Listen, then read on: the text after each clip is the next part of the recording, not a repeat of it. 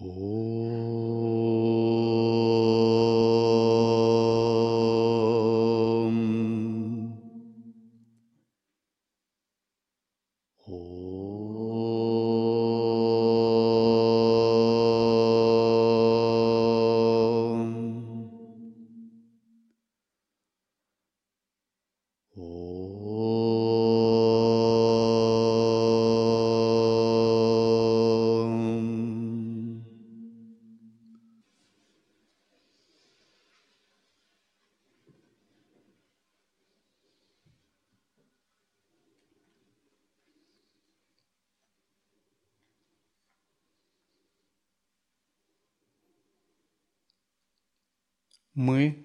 идем по пути древнейшей арийско-ведической культуры, пути садху, ведической традиции, по пути саната надхармы.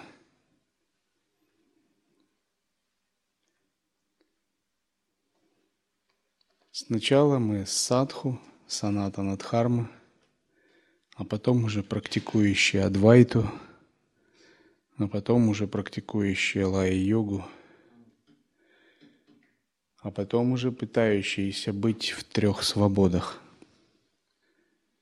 И надо понять, что это за культура саната надхарма.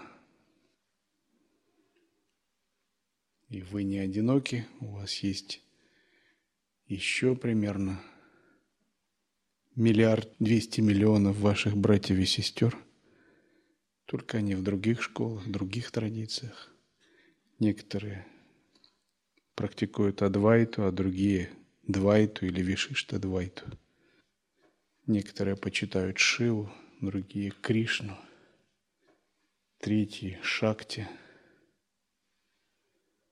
четвертое пять богов, как брахманы-смартисты, а пятое только безличный абсолют вне имени и формы.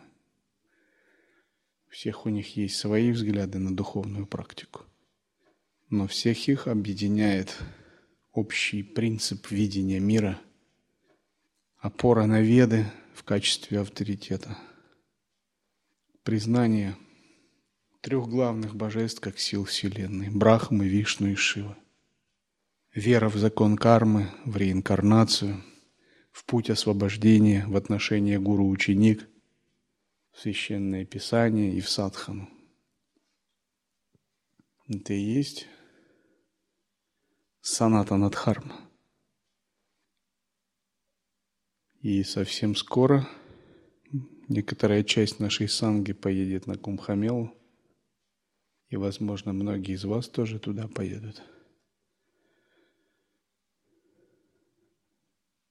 чтобы поучаствовать в этой мистерии принятия омовения в слиянии трех рек, в том месте, где упали капли нектара бессмертия, когда боги похитили нектар бессмертия у асуров после пахтания мирового океана.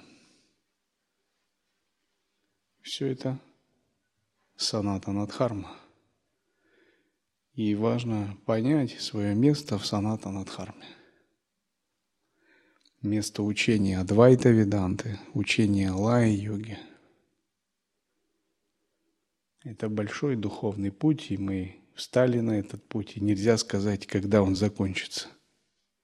Потому что саната надхарма – это вечный божественный закон – и с годами мы все больше проникаем в него, пропитываемся им, открываем его как целую вселенную. В конечном счете это божественный закон, ведущий к постижению Бога.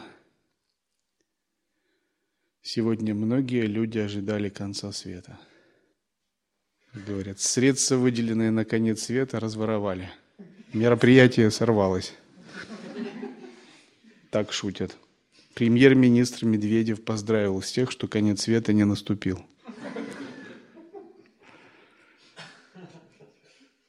И многие телеканалы, ведущие, некоторые из этого шоу устраивали, многие торговали наборами для конца света, спички, свечи, фонарики.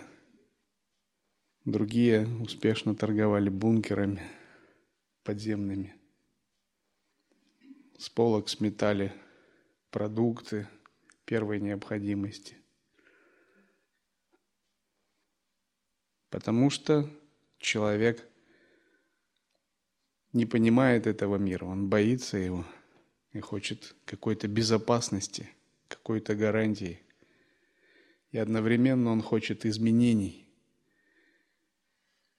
Каких-то изменений, потому что человек уже устал, он задыхается в этой потребительской культуре, в этих прогнивших связях, отношениях, которые построены на культе эго, эгоизма, индивидуализма, на этой культуре, которая не дает ничего, кроме засорения сознания. Многие понимают это и хотят какой-то, каких-то изменений, но не понимают, какие изменения могут быть.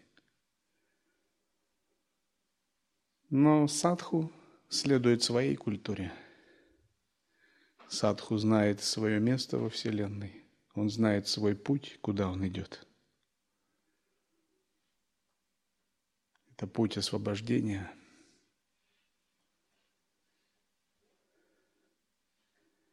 Сначала душа следует пути захваченности действиями, пути кармы. Бессознательные действия, подверженность внешним влияниям. И это называется карма-марга. Путь глупого, неразумного действия. Когда душа немного созревает, она вступает на путь майя-марга, иллюзии, путь следования за иллюзиями своей души – следование за желаниями, за капризами, разными иллюзорными идеями, идеологиями. В это время душа очень склонна обманываться многими вещами. В том числе она может думать, что счастье ей даст богатство, счастье ей даст власть, счастье даст ей известность, успех. Майя Марга. Иллюзия, иллюзия, иллюзия – Наконец, душа, когда созревает, она отказывается от пути Майя Марга. Понимает, какой смысл гоняться за всеми этими внешними иллюзиями, когда сам я – ценная вещь. Я самое ценное существо. Лучше в себя вкладывать. Самое лучшее и эффективное капиталовложение. И начинается Анава Марга. Анава Марга – это первый шаг к обращению внутрь себя – но это еще эгоистичное обращение. Но человек начинает понимать, что самая дорогая и драгоценная вещь в этом мире – это я сам. Какой смысл бесцельно действовать и какой смысл гоняться за какими-то глупыми идеалами, мечтаниями внешними, когда надо немного заняться собой. И Анава Марга – когда человек занимается собой. Он понимает мой ум, моя энергия, моя сила воли. Вот что самое важное.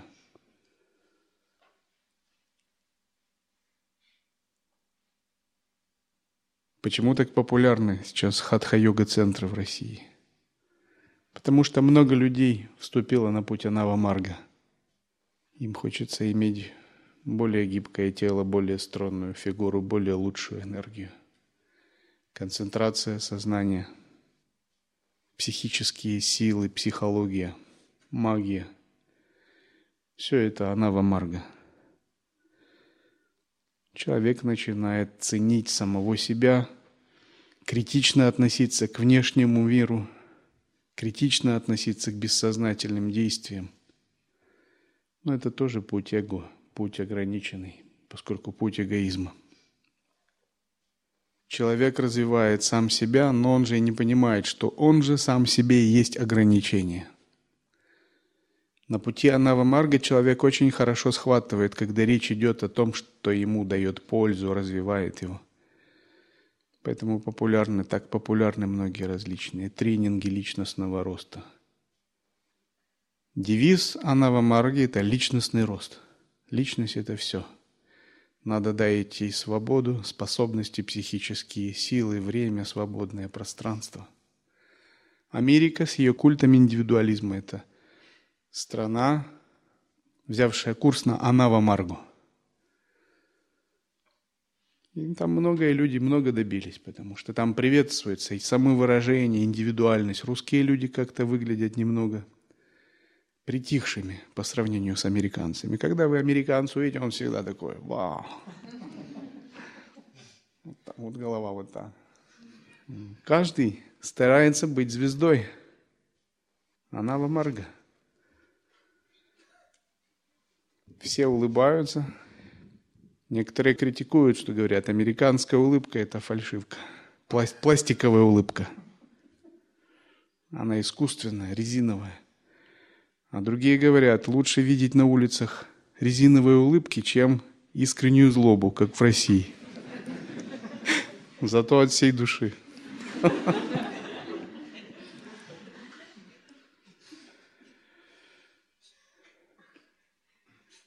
Но в Америке также много несчастных людей.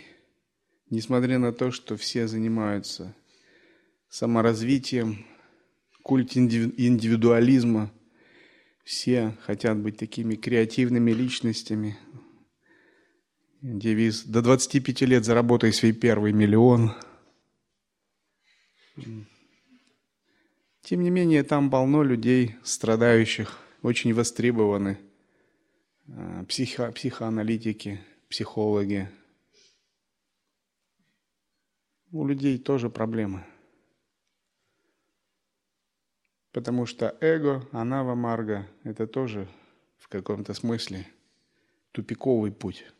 Вы идете, идете, идете до какого-то уровня, а потом идет сбой. Если раньше американские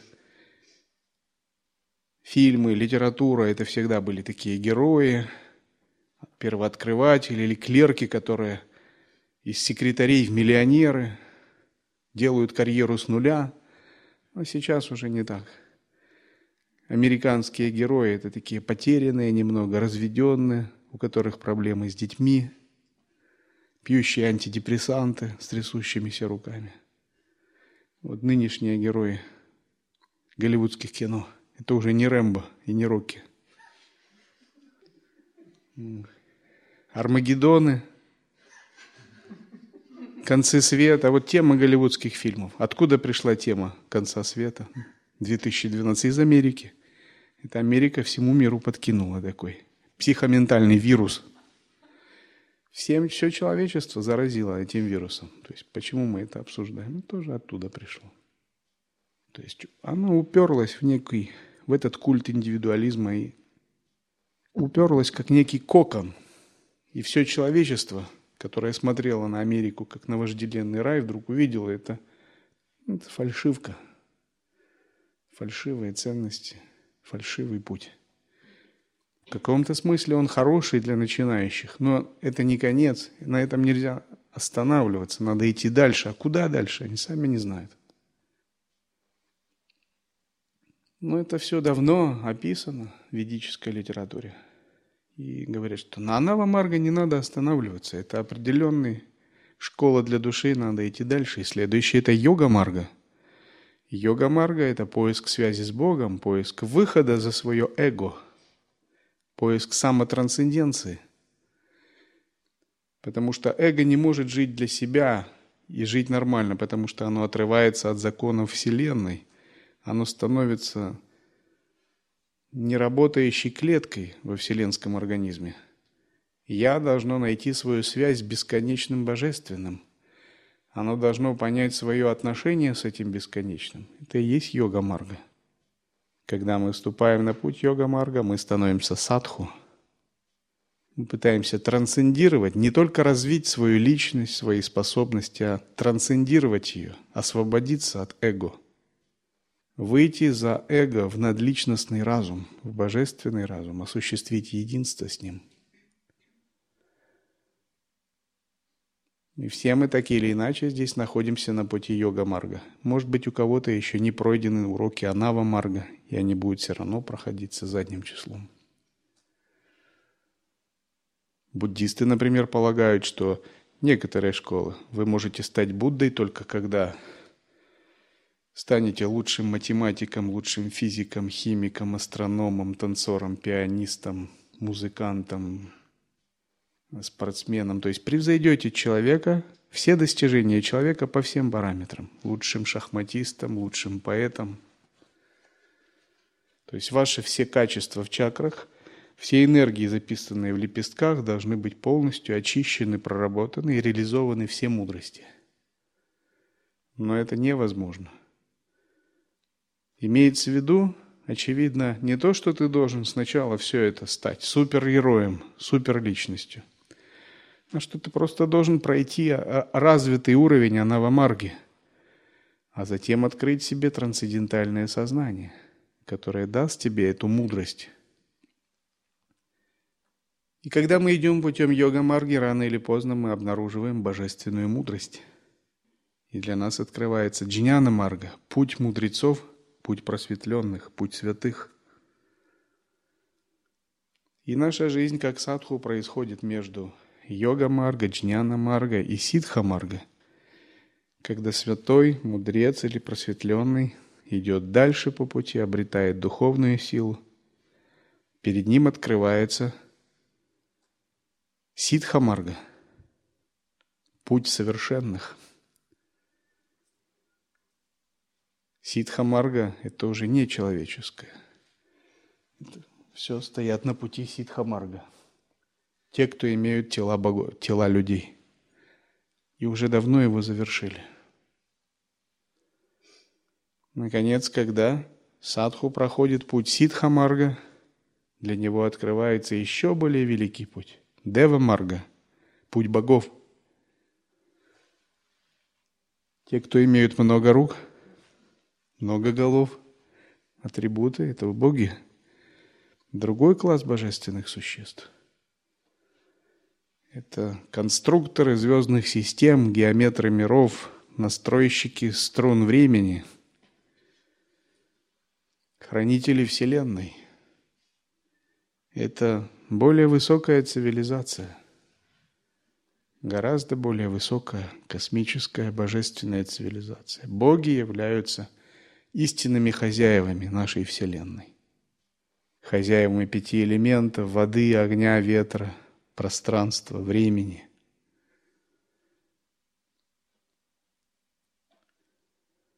Но сами они являются выражением абсолюта, единого, божественного, недвойственного принципа. И вот путь эволюции каждого существа, он заключается в этом – и мы должны на своем уровне много работать, много очищать себе, чтобы развить высшие контуры сознания. И, возможно, нам в этой жизни будет доступно постичь какой-то один из путей или два пути, например, йога-марга и джняна-марга, или анава-марга и йога-марга. И на определенном уровне приходит просветление, освобождение от этого мира. То есть наша трансформация такова, что нам больше не надо воплощаться в этом мире. Это не значит, что мы завершили свой духовный путь. Некоторые считают, будто после самадхи, после некого переживания все завершается. Конечно, нет. В противном случае не было бы ни богов, ни ситхов. Был бы абсолют и люди – самадхи достиг, все, ты в абсолюте. Но это не так. В относительном измерении существует определенный путь, и даже достигнув освобождения от нашего мира, от ограничений сансары, мы идем дальше по этому пути, по пути ситхов и пути богов. И этим путем мы будем идти очень много до конца этой Вселенной.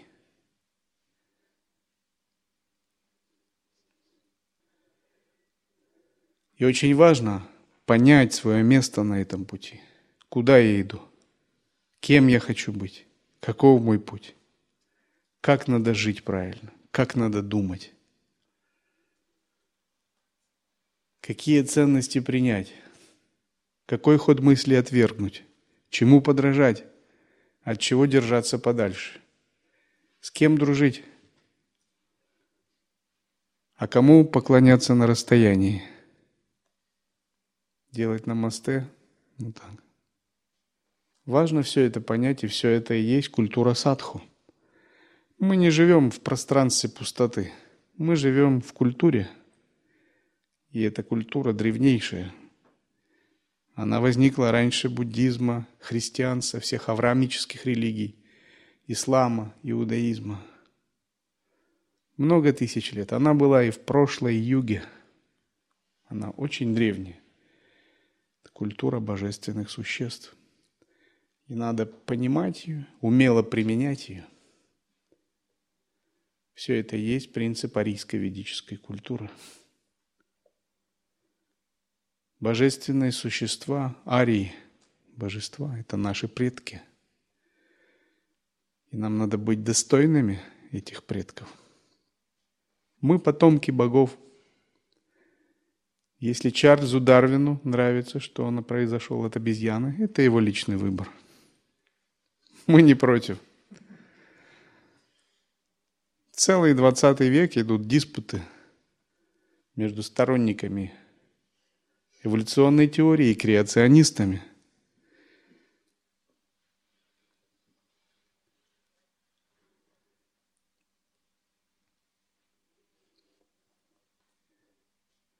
Так мы продолжаем рассматривать игры дататрии. Бхагавана Дататреи, того, кто объединяет в себе Брахму, Вишну и Шиву.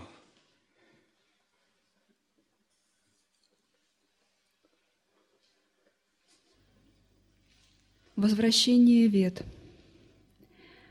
В далекие дни создания рода человеческого Санака Сананда и другие, первые созданные человеческие существа, преданные праведности – были заняты строгой аскезой и свободны от привязанности и ненависти. Они были знатоками собственного «я». Стоп. Санака, Санандана, Санат Кумара, Санатана. Четыре Кумара, изображенных в древе прибежище. Это древнейшие, порожденные силой Брахмы, божественные существа, силы задача которых заключается в управлении Вселенной, задании им изначальных принципов.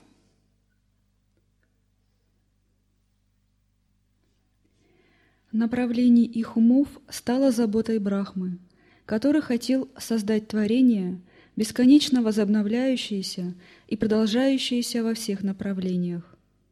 Он глубоко размышлял об этом. Он понял, так Брахма, Творец нашей Вселенной, его можно сравнить с великим разумом, гениальным художником или программистом, создавшим силой своей санкальпы эту игру. Те, которые верят, что Вселенная возникла спонтанно, независимо ни от чего, в силу эволюции материальной природы – один ученый, религиозный ученый сказал так, ну, предположите, что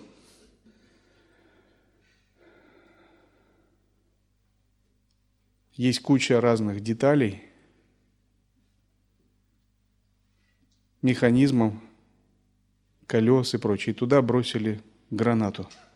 И после взрыва внезапно там стоит новый Боинг 747. Это то же самое те, кто говорят, что Вселенная появилась без причины, спонтанно, просто в результате большого взрыва. Должна быть некая направляющая сила, разумная и сверхразумная сила, очень разумная сила, которая стоит за всем этим.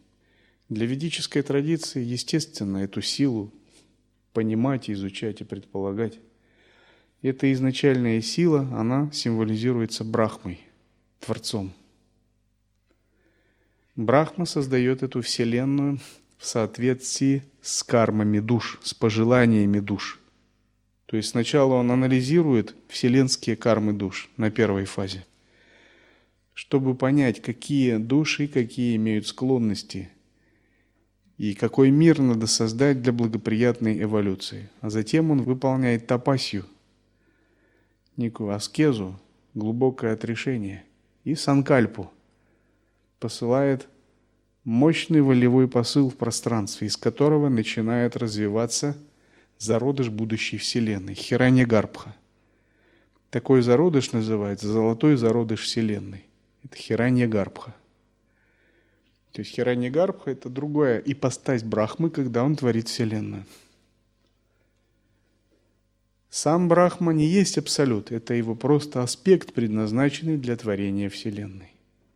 Он выполняет свою работу, задает базовые ритмы, циклы, базовый путь эволюции, вплоть до мельчайших атомов и частиц. В каком-то смысле вся эволюция человечества, других миров, судьба каждого человека, она уже написана Брахмой. То есть Брахма – это гениальный сценарист. Он снял весь этот спектакль.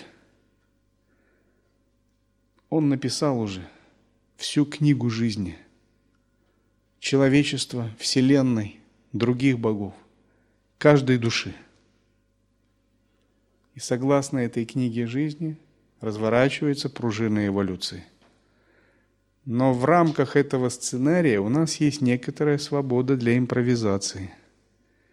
То есть план Брахмы, он не есть примитивный. Он предполагает альтернативы, много вариантов, коридор вероятности. Поэтому говорят, что у нас есть свобода воли. Этот план нас не жестко программирует. Он не имеет такую линейную структуру. Он многомерный. Он понял, что его работа не будет продолжаться, если человечество не будет время от времени погружаться в невежество.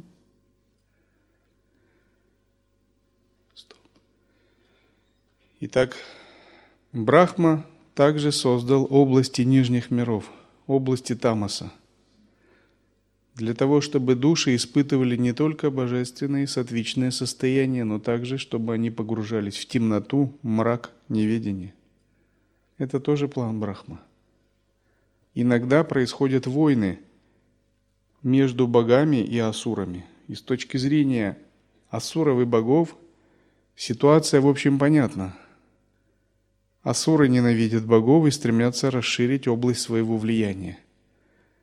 Боги живут сатвичной жизнью и никогда не будут жить по установкам асуров.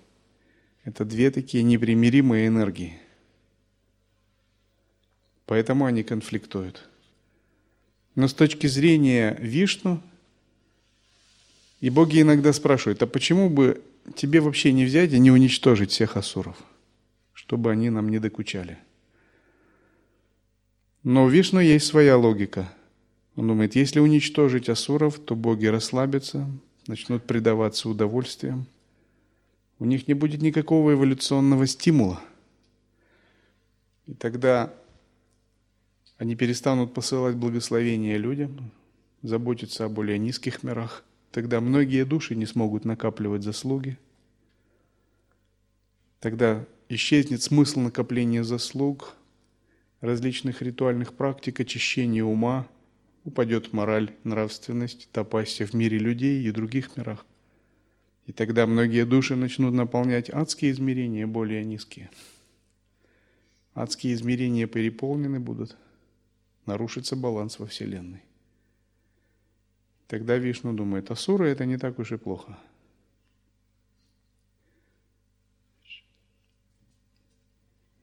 Итак, он создал невежество в его пяти формах – тамас, моха, маха-моха, тамиша и анда-тамиша. Моха значит привязанность к телу. Маха-моха означает любовь наслаждения. Тамиша значит гнев.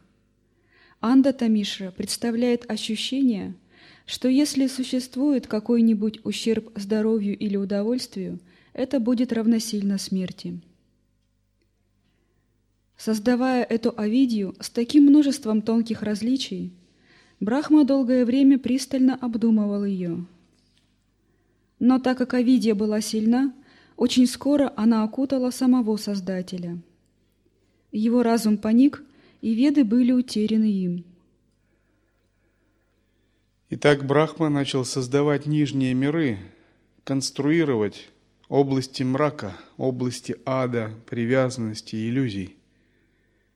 И его сознание подверглось воздействию этих областей мрака, так что он утратил некоторые тонкие божественные энергии. Эти божественные энергии – это и есть веды. То есть веды на тонком уровне, они персонифицируются как божественные тонкие силы. Силы мудрости, ясности. Он почувствовал себя подобно глухому, немому и хромому слепцу и был охвачен безграничной печалью. Медленно выздоравливая, он в деталях продумал подходящий образ действий. Достигнув Сахиадри, он сосредоточил свои мысли на Ренукадеве, воплощении Парашакти, обосновавшейся там. Немедленно она явилась ему. Брахма простерся перед ней и умолял. Итак, Брахма утратил божественное знание под воздействием иллюзии, автором которой он был сам – и он захотел получить благословение от Вселенской Матери, от Абсолюта в форме изначальной энергии, шакти. Для этого он спустился в область людей, в горы Сахиатри, где в это время было воплощение Вселенской Матери в форме Ринука Деви. Брахма простерся перед ней и умолял, «О Мать трех миров! С целью продолжить творение я создал Авидию, и сейчас она окутала меня. Я забыл Веды. Я не могу повторить на память даже Гаятри мантру. О, Мать, я не могу вынести этого несчастья. Благослови меня, чтобы Веды сами могли возвратиться ко мне.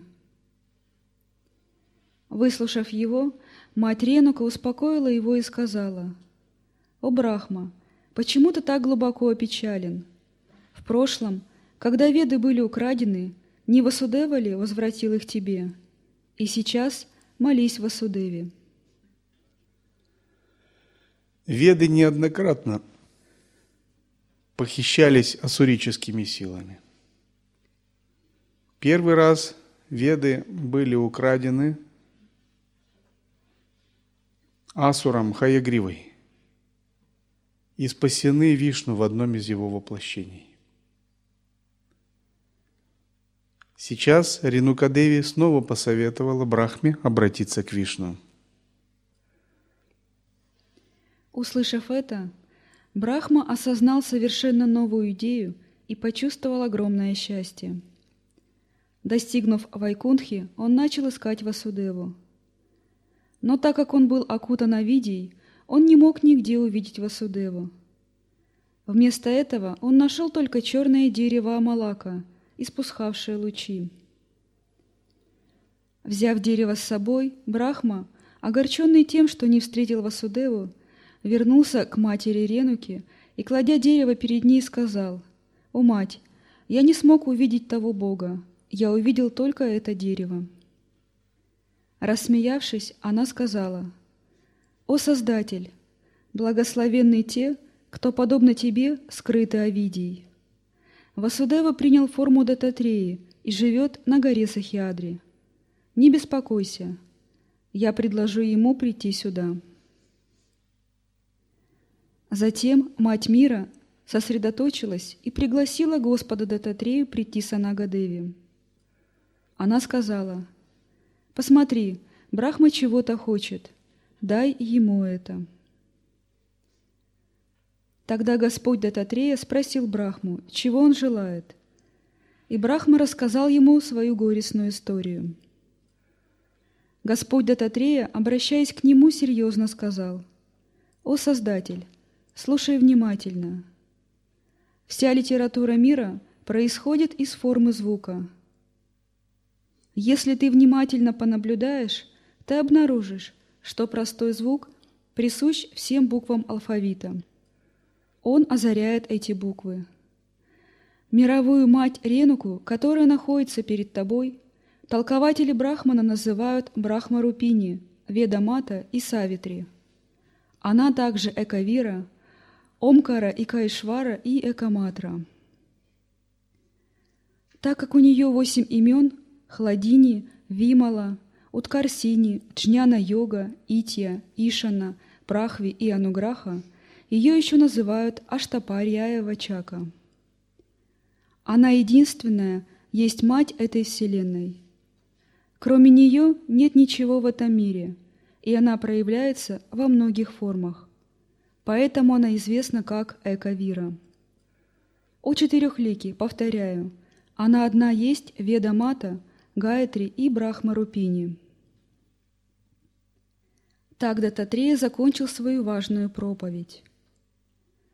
Посмотрев задумчиво на Дататрею, Брахма сказал – о, она Экавира и Гаятри, и единственная Веда Мата. Прежде чем Брахма смог продолжить, внезапно Веды вышли наружу, подобно свечению, из лица Анагадеви, которая была с Дататреей, и вошли в лицо Ренукадеви. Заметив это, Брахма подпрыгнул от радости. Все веды с их ветвями вспыхнули в его уме. С огромным рвением он восхвалял мать Ренуку такими словами. «О, мать! Милостью Твоей и Господа Дататрея я сейчас понял, что полуслово Омкара, состоящее из Акара, Укара и Макара, Твоя истинная часть. Ты одна в самом деле сияешь во множестве форм». Так, превознося Мать мира, Брахма поклонился Дататрею и ушел удовлетворенный. Вскоре, забыв об этом происшествии и сидя под деревом Амалака, которое было принесено туда, Бог Дататрея погрузился в медитацию. Таким образом, Господь Дататрея еще раз возродил Веды для Брахмы, как он сделал это во время своего воплощения в качестве рыбы. Он стал гуру Брахмы и, избавившись от своей привязанности, стал также его заступником.